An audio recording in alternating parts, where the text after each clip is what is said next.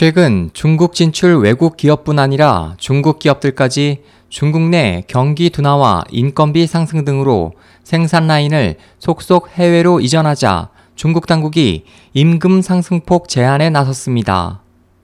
17일 중국 신문망은 베이징과 상하이 등 14개 성과 시에서 전날까지 진행된 2015 기업 임금 상승 조사를 소개하고 전년과 비교해 대부분 하향 조정되거나 최소한 전년 수준을 유지했다고 보도했습니다.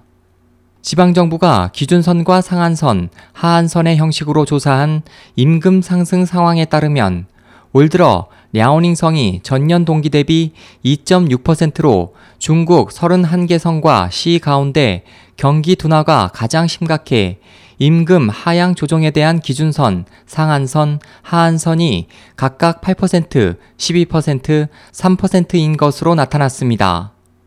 기준선의 경우 신장 위구르 자치구와 허난성이 12% 임금 상승을 제시해 가장 높았지만 스촨성이 전년과 같은 수준을 유지한 것을 제외하고는 13개 성과 시 모두 하향 조정됐습니다.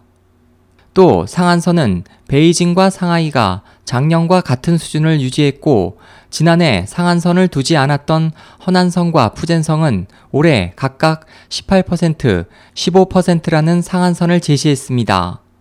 그 밖에 하한선은 스촨성, 산둥성, 산시성, 칭하이성이 작년과 동일한 수준을 유지한 것을 제외하고 나머지 지역에서는 모두 하향 조정됐으며 랴오닝, 허베이, 신장 등은 임금 상승폭 하한선이 2%포인트 둔화된 것으로 나타났습니다.